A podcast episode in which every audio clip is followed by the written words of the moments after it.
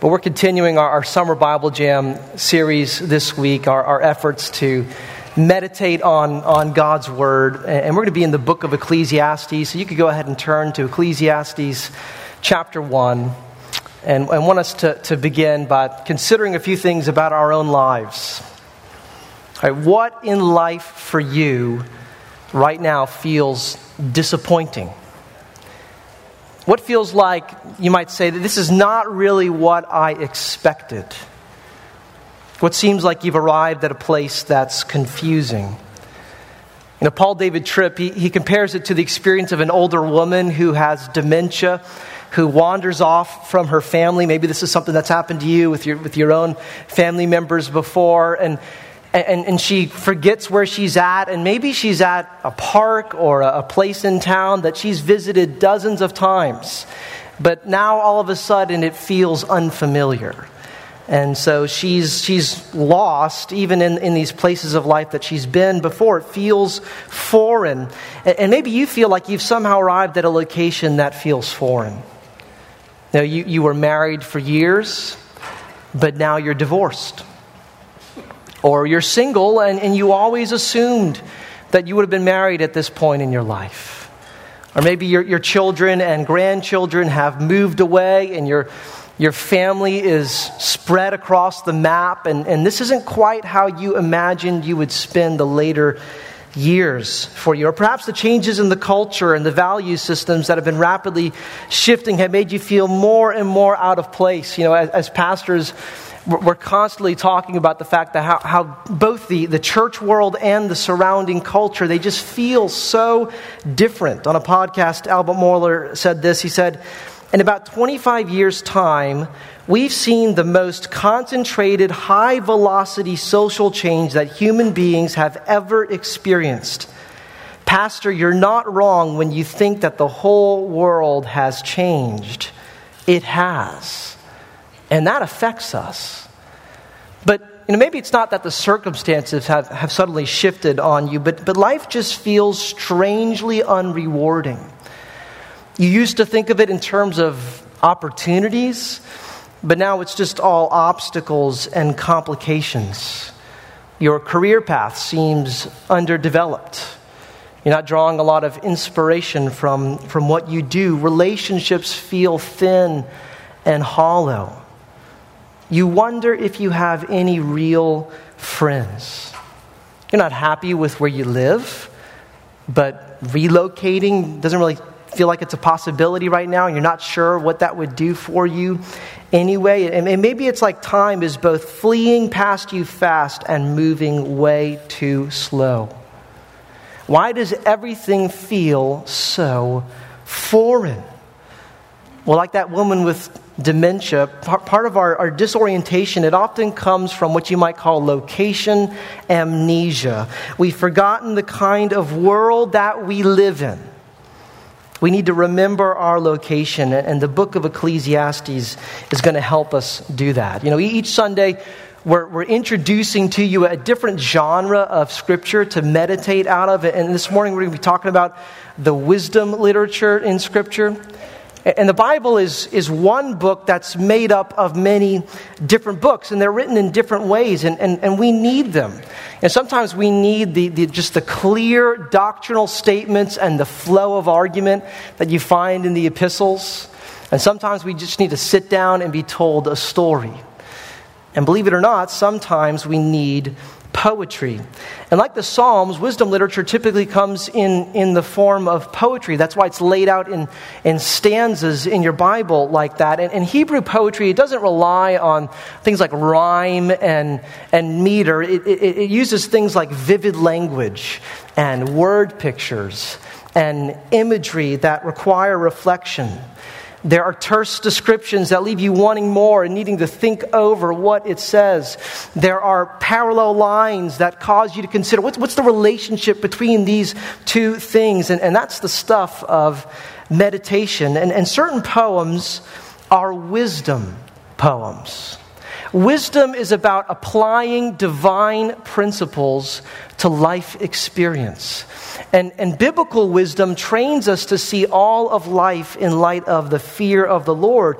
But different books do this in different ways. You know, you know the book of Proverbs and the Song of Solomon, they're, they're wisdom books, but, but so are books like Job and Ecclesiastes.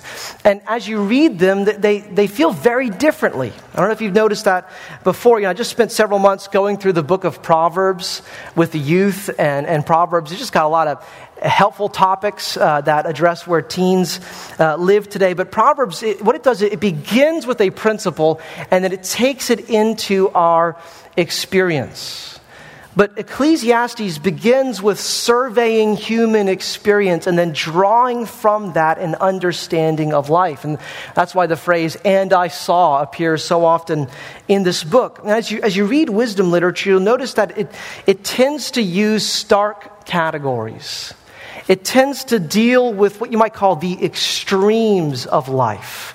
Now, sometimes it, it, it, says things that are just stated strongly and without qualification in a way that's designed to get your attention. The Christian novelist Flannery O'Connor, when, when she was asked why her stories contain so many uh, violent and, and startling realities in them, she said, You know, uh, to, to the hard of hearing, I shout. And, and to the almost blind, I draw large and startling figures. And wisdom literature highlights two stark aspects of reality there's creation and there's the fall. This is a world that was created by God, and this is a world that is now fallen. And those two facts influence everything. And both of them are necessary when it comes to understanding our location. There, there's a harmony and in order to the world that God has designed. It operates according to divinely embedded principles. But there is also chaos and a curse at work. And Proverbs helps us see a world where God shines through everything. But wisdom books like Job and Ecclesiastes Help us see a world where, where God often seems hidden. A world where humanity has been kicked out of the garden and driven into the wilderness. And maybe that's why our Wild Wild West VBS set helps us out this morning. You know, it puts you near a cacti and all, all this because it, it, a lot of life, we live in a, a wilderness setting. And these books, they call for our patience.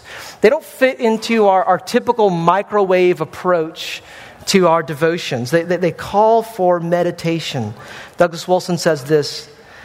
He says, The great Hebrew philosopher who wrote this book called Ecclesiastes calls us to joy, but to a joy which thinks, a joy which does not shrink back from the hard questions he calls us to meditation. We must not rush headlong to pious and edifying conclusions before letting the force of Solomon's observations and argument work into our souls. We must not hasten to heal this particular wound lightly. The meaninglessness of all things, as Solomon presents it, must work down into our bones.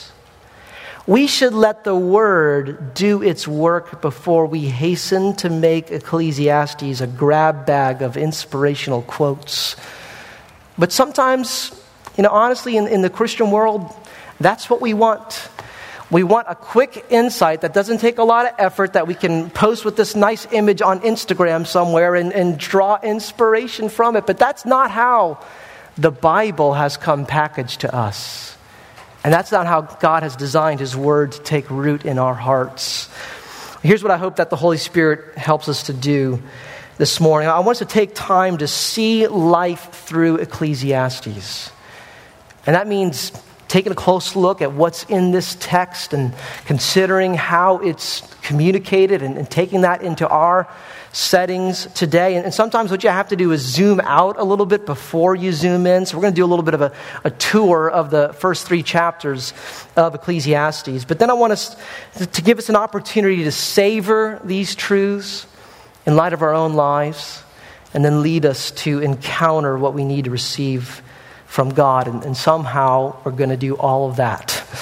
And maybe I'm just striving after the wind, but God, God's going to help us with this. All right, so first, seeing life through Ecclesiastes. Let's read together. Chapter 1, verse 1. The words of the preacher, the son of David, king in Jerusalem. Vanity of vanities, says the preacher. Vanity of vanities. All is vanity. And here he introduces the theme of the book. Now, that is not the main point of the book, but it is the theme of the book. It's not where he wants us to land, but it is where he wants us to begin. He wants us to recognize this dimension of human experience. Everything is vanity. And, and the Hebrew word that he uses there, it's the word havel. And it, it, appears five times in verse 2, and it shows up all throughout this book. And, and, and the basic meaning of that word, it has to do with a, a breath or a vapor or a mist. It's the same sort of concept that the the book of James picks up on later on when it says that your life is just a vapor. It's just like when you go out on a cold day and you breathe out your hot air and you see it visible for a moment and then it disappears and is gone before you could even time it. But as you follow this word through the book, and, and this is a word that, that's worth meditating on, and you just notice the different ways that he uses this, it, it means things like vain meaningless, inscrutable, empty, hollow, weightless, fleeting, futile, frustrating, absurd, unfulfilling, unrewarding, unsatisfying, unproductive, monotonous, insignificant. It sounds like the preacher would agree with Macbeth that life is a tale told by an idiot full of sound and fury and signifying nothing. Now, that might bring us to tears, but before you rush to try to resolve that, let, let him apply a little pressure on this wound for us. Let him show us that futility touches everything because the whole storyline of the Bible tells us this. Right? And then he opens the book with, with a, a, another poem, what you might call a parade of vanity. He says in verse 3 What does man gain by all the toil at which he toils under the sun? And, and that's a rhetorical question. And, and rhetorical questions, they come with the answer supplied, it, it's there free of charge. I tell the youth when your mom asks you, Do I look stupid? You're not supposed to answer that question, right? She's not looking for an answer there. But, but it's useful when you, when you come across a rhetorical question in the Bible, just, just take it and, and turn it into a statement. Hey, what is he saying there? He's saying the implication is there is no gain from all our efforts. Verse 4 A generation goes and a generation comes but the earth remains forever. It's like the earth is indifferent to us. Generations come and go, but they, they don't add any real value or change. Then he describes the repetitiveness of the world around us. Verse 5 The sun rises and the sun goes down and, and hastens, or you can render that it, it returns panting to the place where it rises. It, it's like the, the sun just races around the track exhausted. It just runs the same course over and over and over again. But nothing really advances. And then verse 6 the wind blows to the south and goes around to the north. Around and around goes the wind, and on its circuits the wind returns. All streams run to the sea, but the sea is not full. To the place where the streams flow, there they flow again. Right, you, you, you know those, uh, little gimmick gifts that they used to sell where it was like a, a, a self filling bucket and it was connected to a little faucet that looked like it was just suspended in midair and it just was constantly running through its cycle and refilling it, itself. That's kind of how he pictures all the rivers.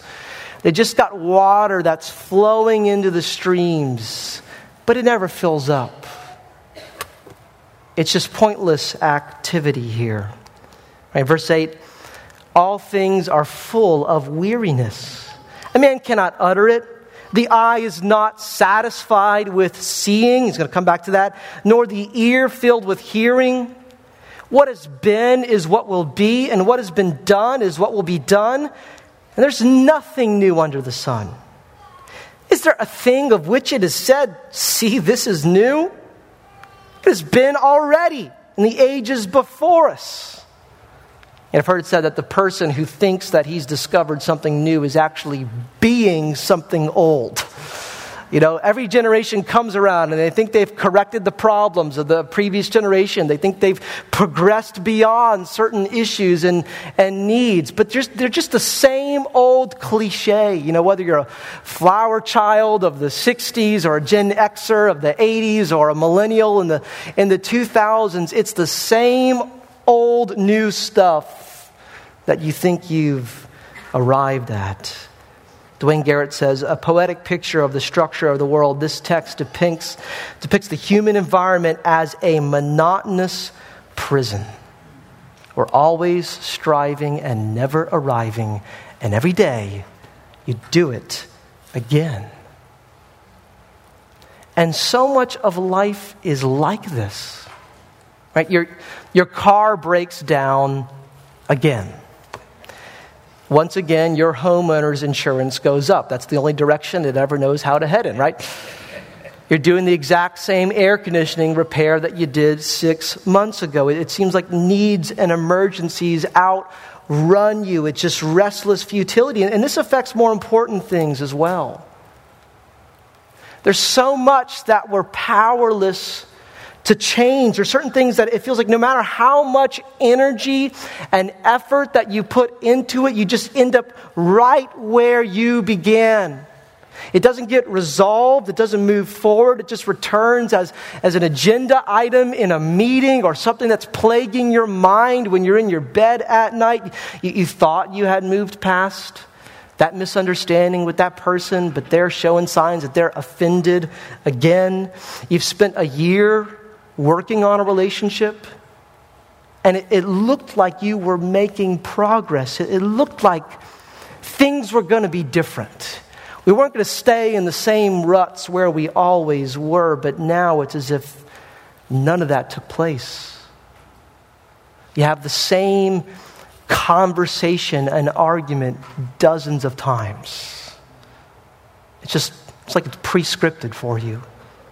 You read your lines and they read theirs, and back and forth you go. So much that we deal with feels oppressively stupid. Now we know, and this author knows, that that is not the whole story. Right? God has a purpose in this. He's in the rivers. He's in the wind, right? He, he is in everything that He has made. But, but this is how life under the sun from our vantage point so often confronts us. And right here, God is in the horizon, but He's not in center view. But, but consider this, right? If we were to serve up Ecclesiastes and, and try to sell it today in the, in the world of Christian publishing, would this book get printed? Would, would this become a bestseller? You know, you know, so much that's, that's popular today, it sounds like a, a motivational speech that life's full of t- potential and, and God's got big plans for you, and He's here to help you overcome all the obstacles that you face. You just keep pressing on, man. You don't listen to those voices that are getting you down. And, and it's like if you can just figure out the right kind of principles to live by, principles of, of self actualization and, and people skills, then you're going to be successful, and the sky's the limit. And the American culture that we live in, it trains us to have very large expectations for life. and what it will bring to us. But you live in a world that is under a curse. There are certain things that no matter how much you manipulate them and try to change them and try to bring your force of personality to bear on them, they remain broken. So here's my question for you Do you live, do you face life with expectations that are sufficiently informed by that fact? because this author didn't, right? And he chronicles what you might call an experiment in, in futility. He, he describes it as chasing the wind. And that's a phrase. I mean, can you imagine somebody doing that? That's what you're supposed to do with poetry, right? Put the picture in your mind. It's like you, you come across somebody and, and their arms are flailing in the air all over the place, and you're trying to figure out, okay, what's wrong? Does this person need medical attention? And you say, hey, buddy, what's going on here? And he says, you know what? I'm catching some air here. I'm, I'm after it. I, any moment now, I'm, I'm going to get it here. And you just kind of send them on and say, all right, you go do that. But the, but the thought is, it, it's something that you'll never catch up to it. No matter how much you try, but even if you could, you wouldn't have anything in your hands. All right, I'd like to think of maybe a, a cat with a laser pointer. Ever like just getting a cat's head like that and you're just shining that all over the place and it's jumping about frenzied, but, but it's, it's, it's never able to capture what it's after. And his point is that there, there's nothing ultimately fulfilling in what you can find under the sun. Douglas Wilson says in Ecclesiastes 1 and 2, we see that Solomon's experience shows that satisfaction cannot come from anything within the power or competence of man. He, he shows us what all of our perceived autonomy and ingenuity can produce, and he concludes it's not very much, if anything at all. But that didn't stop him from trying. Right? First, he tested out knowledge. Look in verse 16 of chapter 1. I said in my heart, I've acquired great wisdom, surpassing all who were over Jerusalem before me, and my heart has had great experience of wisdom and knowledge.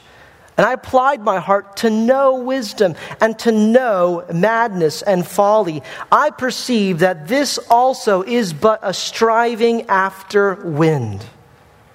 For much wisdom is much vexation. And he who increases knowledge increases sorrow. And we have access to a lot of knowledge today, right? We, we're in the age of Wikipedia. There's just so much that you don't have to like sit still for very long to have to figure out. There's an opportunity to pull out some device somewhere, have the universe at your fingertips. There, there, any question, just ask Siri. She's going to do some sort of effort to supply an answer for you. You know, I've, I've heard it put like this. We access, you know, in, in in one edition of the New York Times, there is more information than somebody living 200 years ago would have come across in their entire lifetime. What makes us think we can handle that? Have we somehow really developed beyond the people that were living 200 years ago that allows us to process that? Mean, we try our devices, you know, there's a lot of computing power there. There's, there's more uh, power in your pocket than was required to launch the first space shuttle.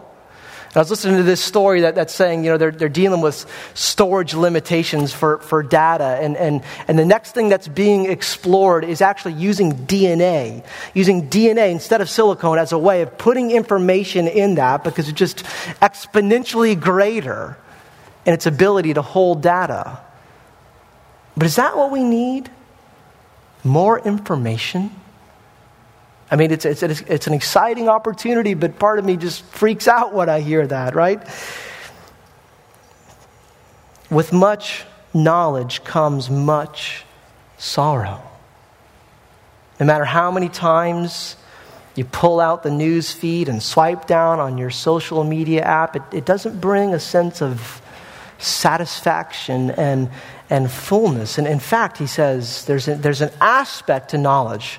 And again, this isn't the whole story. We're not throwing away knowledge here, but it's part of it. It's part of it that we need to accommodate. It brings sadness. And as you look throughout history, some of the smartest people who ever lived were also the most depressed. The more they knew, the less they could wrap their minds around it. 70 years ago, the, the poet W.H. Auden, he described the, the time he lived in as the age of anxiety. And his point was that to be modern is to be anxious. And the anxiety he described it was what was faced by the cultural elites, by the intellectuals who were always on the cutting edge. They were interacting with ideas and problems and social concerns. And so they, they were staring at the future and the, and the needs that were facing humanity. And he says that just uh, multiplies our anxieties. But, but today, we're, it's like we're all pretend intellectuals Right? We are expected to have an opinion on everything, no matter what it is. No matter if you just found out that that even exists as a category five minutes ago, you're supposed to form an opinion on that and, and post that somewhere for somebody else to then critique and, and pull apart. I mean, just the opportunities that we have that, that come streaming into our lives. It's, it's, it's astounding. And in, in the book of Ecclesiastes, it's written by this you know, wealthy sage, by Solomon in his later years, and it has almost a, a first world problems feel to it. Uh, because you, you, have to have a certain amount of wealth and, and, education to consider some of the things that he takes up in this book. A lot, a lot, of the lower class, they were just trying to survive, right? They're just trying to make sure we do we have food tonight. But to reflect on, on these sort of things, uh, but our, our position of technology and development and, and everything is automated for us and we have a microwave and we have all these things that, that just created more opportunity for us to freak out we're no better off We've more news of tragedy that comes into our awareness more opportunities to pull up somebody else's profile and compare your life with theirs and, and remember once again how it hasn't delivered for you. So, everything from North Korea to Donald Trump to the Pinterest board of your friend who throws better birthday parties than you, it's just anxiety abounds. And the more we know about humanity, the less we understand. He says, I set about to know madness and folly. In other words, he, he wants to understand why do people do the things that they do? Why do they return to foolish things? And why do they destroy their lives with things that feel so obviously dumb? And maybe, maybe you have friends and family members that have been locked in these destructive patterns for years. And to you, you stare at it and, and it seems so simple. Stop doing that, right? Stop going to that thing, that person, that drug, whatever it is. Why do you return again and again and throw so many opportunities away? Why is so much wasted? And no matter how many times you encounter those needs and those problems, the less they explain. It just brings sorrow. What about pleasure? Look at chapter 2, verse 1. I said in my heart, Come now, I will test you with pleasure, enjoy yourself. But behold, this also was vanity. I said of laughter, it is mad. And of pleasure, what use is it? I searched with my heart how to cheer my body with wine. My heart's still guiding me with wisdom. So he's not being excessive with this. He doesn't say, I, just became a drunkard and drank away all my problems. He says, My heart's still guiding me with wisdom and how to lay hold on folly till I might see what was good for the children of man to do under heaven during the few days of their life. I made great works.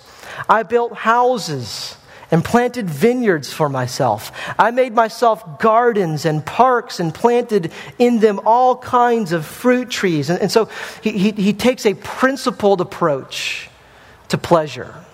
It's not so much that, that he just decides, I'm going to indulge in, in sin. He pursues things like laughter and entertainment and a good drink. He became a, a foodie and he tried out all the latest hipster restaurants. Right? He did renovations on his home and, and, and built up his landscaping, and yet futility characterized this as well.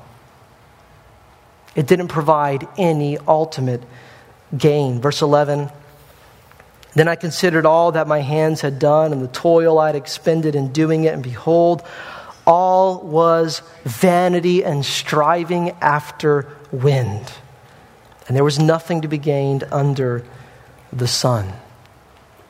Even wisdom seems unrewarding. Verse 13 Then I saw that there is more gain in wisdom than in folly. As there's more gain in light than in darkness, the wise person has his eyes in his head, but the fool walks in darkness. And yet I perceive that the same event happens to all of them. Then I said in my heart, What happens to the fool will happen to me also. Why then have I been so very wise? What, what's the point? I said in my heart that this is also vanity.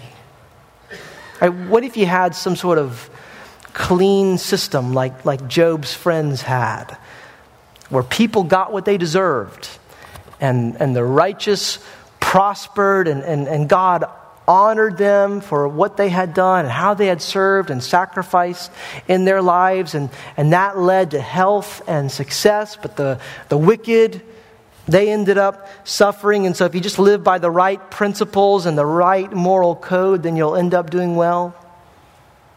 And this, says the preacher, is chasing the wind. We know there's just too much counter evidence to this. Your spouse abandoned you, and from what you can tell, seems to be just loving life these days and left you to pick up the pieces and care for the kids and pay the legal fees, it just looks like madness.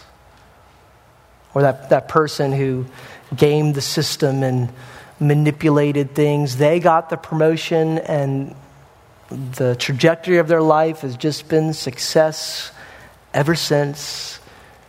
And you were left behind. You were honest. You did the right thing. And that seems like that's, that's been no better for me. So, what's the point in being wise? What, what's the benefit? Well, he says there's limited value under the sun, right here and now. The, the, the wise person has his eyes in the head, the fool walks in darkness. Somebody's put it like, you know, it's better to, to go over a cliff with your eyes open than with your eyes shut, but you're going to end up in the, in the same destination one way or the other. And that's what he sees right here. And then, and then there's work. And sometimes you give yourself to the daily grind and it doesn't make any lasting difference. In verse 18, I hated all my toil in which I toil under the sun, seeing that I must leave it to the man who will come after me. And who knows whether he will be wise or a fool, yet he will be the master of all for which I toiled and used my wisdom under the sun. This also is vanity. And you know what? That's exactly how it played out in Solomon's life. Right? You, you never had in the, in the entire history of Israel the kind of prosperity and unity and productivity like you had during the reign of Solomon. The nation was wealthy, everything was in order, construction of the temple was taking, place, and gold was common as grain. They described, they just celebrate all that was done through the wisdom that God had provided to this man and his labors. And his son Rehoboam comes along and ends up losing the majority of the kingdom to somebody else. And Solomon, man, everything you built and everything you worked for in life, it's now in pieces. What about seeing what's behind the motives for why we work, unmasking that? You know, Ecclesiastes shows us the man behind the curtain in all these categories, and he's just not very impressive. Look, uh, got this in your notes. Chapter 4, verse 4, he says, Then I saw that all toil and all skill and work come from a man's envy of his neighbor. This also is vanity, a striving after wind. And then chapter 6, verse 7, all the toil of man is for his mouth, yet his appetite is not satisfied. Have you, have you noticed how, how people's busyness and drivenness to productivity is so often a result of their own envy and appetites? Have you noticed that in yourself? Right? There's a dimension of that inside of all, all of us, right? Responsibility and doing a good job and, and, and putting in long hours and, and dedicating yourself to these things, it, it, it, it looks good. It, it looks, looks like you're just there to help people and get the job done, but there's this self serving aspect to it. Is that why you exhaust yourself at work? Is that why you, you're always checking on things late into the night because you're trying to drink from it some sense of significance. And it leaves you thirsty. As you read through the rest of the book, and I put these in your notes, you can check them out later if you, you're like, he just picks up a, a variety of topics, right? Politics and, and government, we know that's vanity, right? Uh, money, friendship and loneliness, social justice, empty religion, the recognition and approval of people, education, and one after another, he takes a sip from it and says, Not much arrives in this life. And, and, and to me, it's striking how tame some of these categories are. He, he doesn't say, I tried drugs and prostitutes. Right? It's, it's things like I pursued study and gardening and fair trade coffee. but all of these things are empty as well. And, and, and as Christians, when, when we sing, Nothing in this world satisfies, we often think about things like drunkenness or pornography or maybe fame and fortune. That's what comes to mind. But what about things like marriage and family?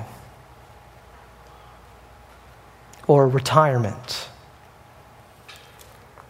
Home ownership? What about your experience in a church community? Right? Maybe you, you're at a point in your time in this church, it's, it's gone from the honeymoon phase to something that feels more like midlife, and, and you feel a little disconnected from the people and the ministry here.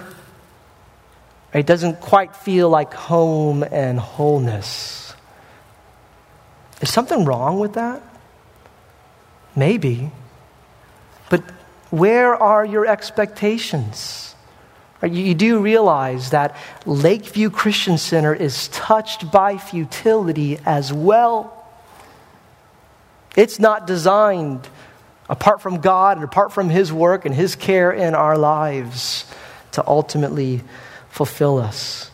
why is life like this? Well, we find out from His Word that God made it this way. God poked holes in all of the containers of life so that they don't hold what we think they do. And he's going to tell us why in a moment. But, but we should note this that his point is that there is not that there's no joy in these things or that you know we should avoid them if we're really spiritual we're not going to try to have any sort of a good time this is not a book for ascetics or pleasure deniers throughout this, this book you, fa- you find these calls to enjoy our portion. And so he says in chapter 2, verse 24, there's nothing better for a person than that he should eat and drink and find enjoyment in his toil. This also I saw is from the hand of God. For apart from him, who can eat or who can have enjoyment? And so, thank goodness, eat your chips and salsa, right? Enjoy your ice cream. Amen? Right? Develop your hobbies and pursue entertainment and seek to be successful in your career. Experience love and friendship and romance and every good thing that God has provided, but do not try to derive ultimate satisfaction from them. they're fraught with limitation. And limitation marks everything in our experience. We're limited in time, and we are limited in our ability to understand why we're in the kind of time that we're in. And that, that's where he turns in chapter 3. Look there in verse 1. For everything there is a season and a time for every matter under heaven, a time to be born and a time to die, a time to plant and a time to pluck up what is planted, a time to kill and a time to heal, a time to break down and a time to build up, a time to weep and a time to laugh, a time to mourn and a time to dance. And he goes on from there. And, and, before this was a song by the Byrds, this was a Hebrew poem, uh, kind of rather the original. But the point is that life is, is, a, is a mixture of joys and sorrows. And sometime we're, sometimes we're in a season that's marked by joy. And sometimes we're in a season that's marked by sorrow. Sometimes it, it feels like building up and, and construction and, and new things are taking place. I mean, I just love watching. You drive down the road and new buildings are going up and they're being constructed and they're getting assembled and you're kind of tracing along with it. There's, the, there's this sense that something's being done here. And then there are times in our lives that look like the wrecking ball has touched everything. And all that is left is broken down to rubble. And apparently, neither one of those is out of bounds. You know, I, I meet with people who describe for me a, a narrative of suffering. And, and for some of them, it's like they've just been in years of suffering and disappointment and hurt at the hands of others. And, and they say, I, I, I don't get it. I, why? Why has it been like this for so long? When, when are things going to turn to be happy? And many different people have sat in the same chair in my office and said the same thing. Right? And, and, and the Bible has a lot to say to us in our suffering, and, and we need to, to hear the variety of ways that it helps us. But Ecclesiastes adds its voice and it says, This is your time. And, and while your story is unique, it is not unusual. If you've read this book, it's not unusual. Our expectations need to be framed by this. Now, it's not always going to be this way. And this book helps us see that as well. We, we were made for something beyond this time. And consider this. You ever wonder why we have that experience of nostalgia? Right? You, know, you know that feeling, that, that sense of longing to, to somehow re enter good times that have passed, right? Even, even the best moments of life have come and they've gone, and, and they, they haven't brought to us everything that we would have hoped to have gotten out of them. And it's like, if I could only go back there, if I could go back to kindergarten, or if I, if I could go back to when my first kid was born, whatever it is, I just, I just want to taste again. There's joy there. And, there, and there's something that has passed because I feel like I haven't gotten everything that I would want to have out of that experience. Why is that? Well, because we were made for eternity. Look at verse 30. I've seen the business that God has given to the children of man to be busy with. He has made everything beautiful in its time. Also, He's put eternity into man's heart. I mean, just think about this picture something that is boundless and infinite and, and, and without restriction, like eternity. And, and it's like God has collected that together and he's, he's shoved that within the small limits of the human heart. And there is something inside of you that aches for something that is large and beyond all the restrictions of where we live here. And says, Yet so that he cannot find out what God has done from the beginning to the end. We are creatures of eternity living in a feudal time. And that puts limits on us as well, right here and now. It limits on our ability to understand why we go through what we do. As he, as he puts it, what God has done from beginning to end. If, if we try to go to certain events to find an explanation in them, Right? If we try to go to the circumstances or the tragedies themselves, we will find nothing that helps us. No matter how many times you roll it over in your mind and think of it from different angles and try to think, okay, maybe this was going on, or maybe, maybe that happened because of this, you can pick it apart until it drives you mad. But there is no amount of information that's available under the sun that will ultimately clarify things for you or rescue you. We have an ache for eternity in our hearts. For the day when everything becomes clear and everything gets resolved, and, and that's when we'll see how God made everything beautiful in its time. Even if today it just looks like ugliness and absurdity. And that day is coming.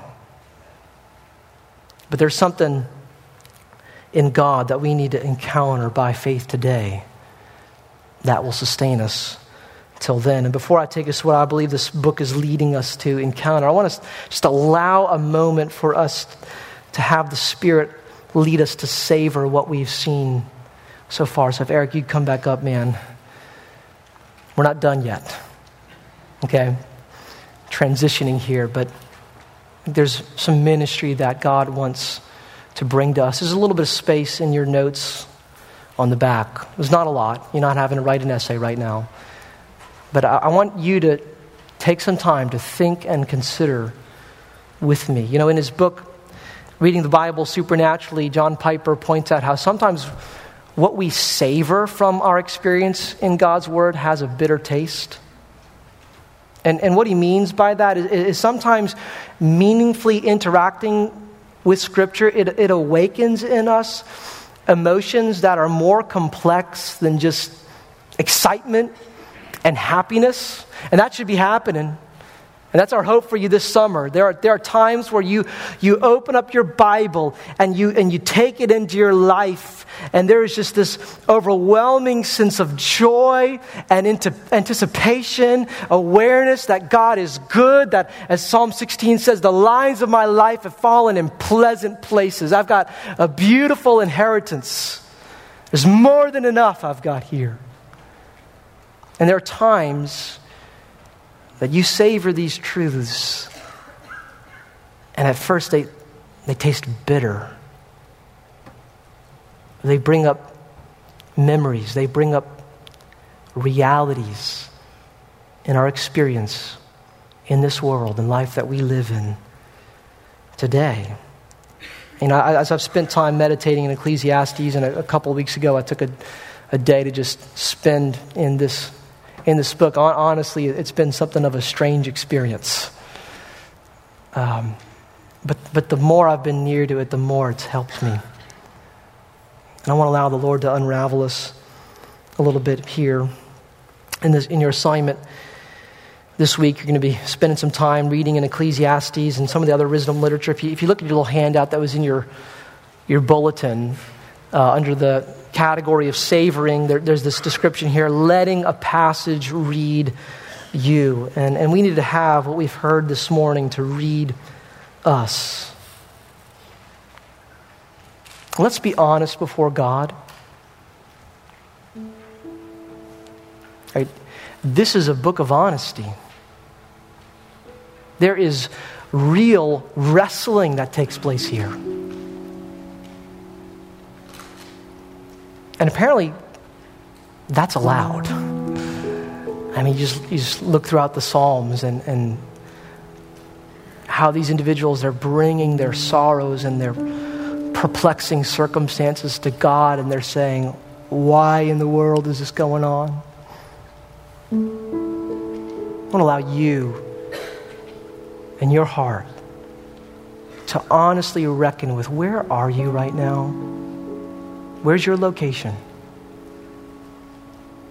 All right, so what kind of time do you live in?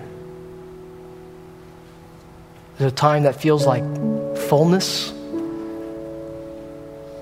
or emptiness? Or both? Right? There are different dimensions. We're complex people. And so, what's God helping you to see? Just take a moment, you write that down. What kind of time are you in right now?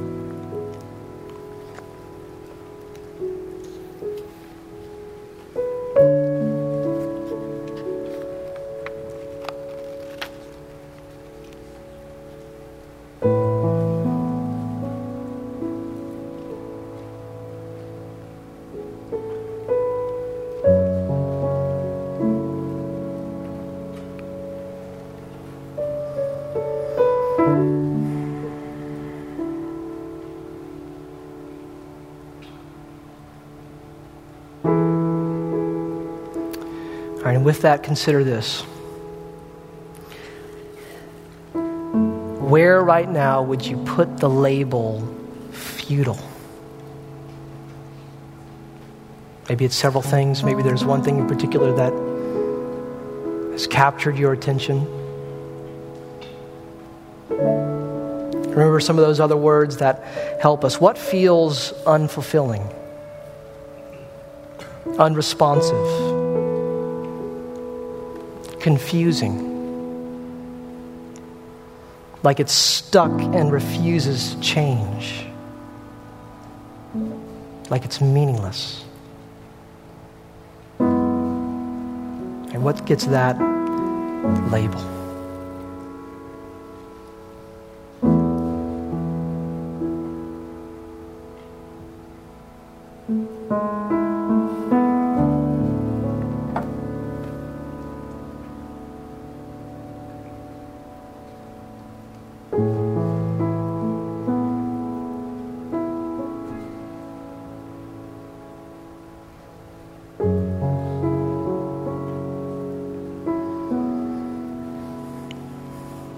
Was praying for you guys last night and just asking the Spirit to lead me to anything that may put specificity to this for some. And thought of somebody in the medical world came to mind. Feels out of place. Something feels like you've made a mistake. Something else that came to mind is motherhood. Maybe motherhood doesn't feel fulfilling. There's aspects to it that are unwanted. Or maybe for you, you've sought to kind of create some sort of identity out of that, some sort of status as being the the competent, put together mom, and it's not delivered that for you. You feel a little lost in your own home. All right, so those, those are just two, but you, you've got your own category. What feels futile? All right, and what kinds of expectations have you brought to life? You just be honest with God. Are they sufficiently informed by the fact that this is a fallen world, or do you have location amnesia? Are you facing disappointment because you've been trained by this culture for what you should anticipate to receive out of life? You're trying to look to the things under the sun for them to provide fulfillment or understanding or meaning. All right, you, you answer in your heart before the Lord and write down whatever He brings to mind.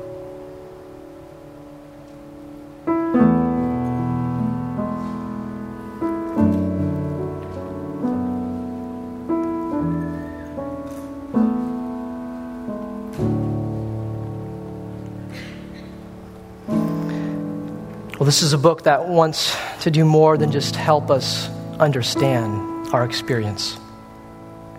It wants to bring us to a place of awe in God. And that's where it lands. In chapter 12, verse 13, he says, The end of the matter, all has been heard. Fear God and keep his commandments for this is the whole duty of man, right? No matter what you're racing after and trying to achieve, all of life, it can be defined as how are you in relation to God? And then he says, For God will bring every deed into judgment with every secret thing, whether good or evil. Right? We need wisdom for life. We need wisdom to face what life confronts us with. In the beginning, wisdom is the fear of the Lord. And here, I, th- I think fear mean, means to be stunned with the ways of God, to be humbled by the, the limitations of our perspective, and to trust Him. To say, God, I'm going to let you have all this figured out. Because for me, by my own wisdom and my own insight to try to wrap my mind around it, it is just striving after the wind. But notice, he wants us to look into the future, to, the, to this day that's going to come where God's going to bring everything into judgment. Everything's going to be put under review. Every secret thing's going to get disclosed. There is going to be, despite our inability to analyze and fix things here and now. There is a divine assessment coming in that day for every fact of our existence. Every injustice, every time that we felt like I was, I was overlooked or I was wronged, or what's the point? Why even do the right thing? Nobody notices, nobody cares. It doesn't even feel like God cares when I obey Him. That's not the end. He says there's a day that's coming where, where God unfolds it all and he brings his commendation and he brings his reward. And, and the weightiness of that day is going to swallow up all the vanity of today. All right, final passage for you Romans 8 18 back your notes here. For I consider that the sufferings of this present time are not worth comparing with the glory that is to be revealed to us. For the creation waits with eager longing, right? That's the ache. For the revealing of the sons of God, for the creation was subjected to futility, not willingly, but because of him who subjected it in hope that the creation itself will be set free from its bondage to corruption and obtain the freedom of the glory of the children of God. God did that. Like, God consigned all of this world to be one parade of vanity. He just made it all feel like a big bunch of nonsense. He poked holes in all the containers of this life so that we would not seek to drink ultimate satisfaction from them. And he did so so that we wouldn't put our hope in any temporary fix. I mean, what a tragedy. If we had everything we wanted under the sun and everything made sense to us here and now in the short lives that we short years we live on this earth and where we are most broken is never repaired and God said in his mercy I'm not going to let that happen so I'm going to tear into this world. Because I'm going to cause you in the frustration and the anxiety and the pain that exists to, to, to wait with eager longing for something that's beyond this, for what God's going to do. And every vain thing on that day that we have walked through will be totally worth it. The sufferings of this present time, he says, they're not worth comparing to the glory that's to be revealed in us, which makes everything that we labor under now totally meaningful. It's not meaningless. And we see this clearly in Christ. He took on the curse, He entered the futility of our existence. And if you look at the cross, there's nothing about that in and of itself that leads you to, conclu- to conclude there's anything more than just chaos and absurdity but it's a beauty. And through it, Christ is collecting together all the moments of our lives. Every time of suffering, every time of disappointment and pain, and He grabs it, and it is not wasted. It is producing in us, it's, it's building up for us an eternal weight of glory beyond all comparison. You believe that? Do you sense it in your soul? That's what God wants. That's what He wants you to encounter. He says in verse 24, For in this hope we were saved.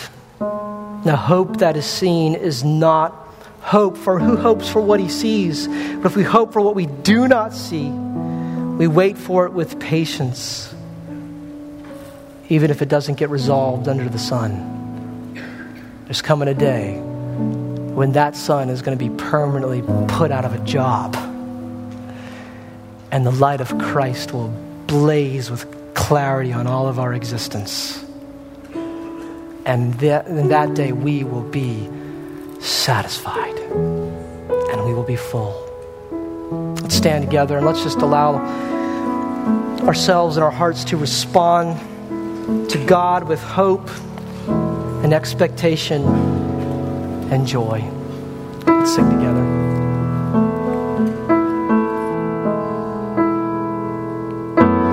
There is strength within the sorrow. There is beauty in our tears. And you meet us in our mourning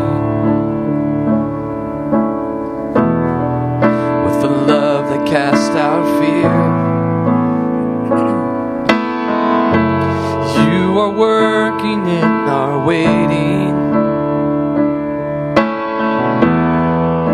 Sanctifying us. When beyond our understanding. You're teaching us to trust. Your plans are still to prosper.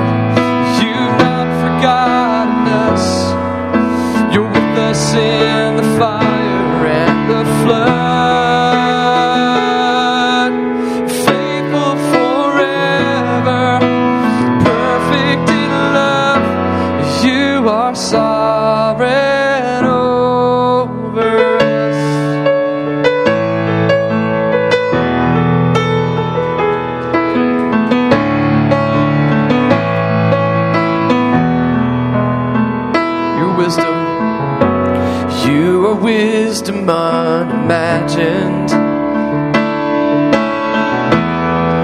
Who could understand your ways? Reigning high above the heavens, reaching down in endless grace. You're the lifter of the lowly.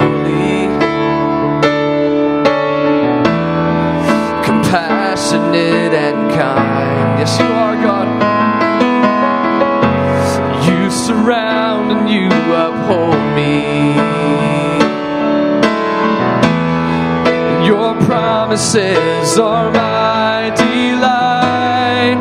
Your plans are still to prosper.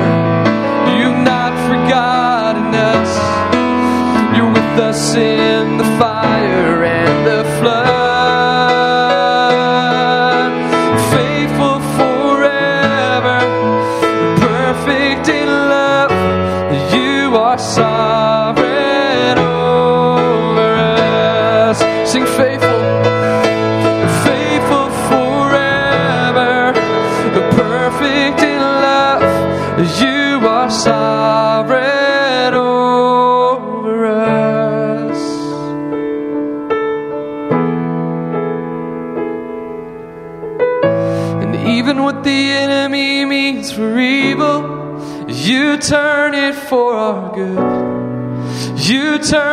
For our good and for your glory. Even in the valley, you are faithful.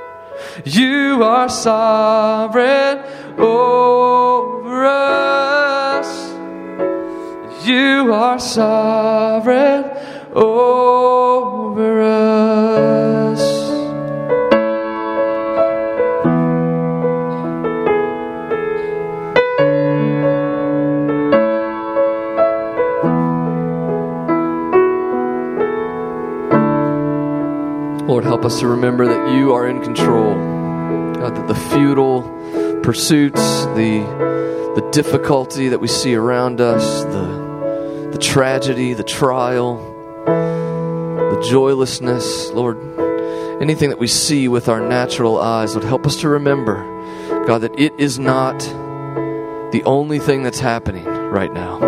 Lord, you have you have a plan that is being worked out.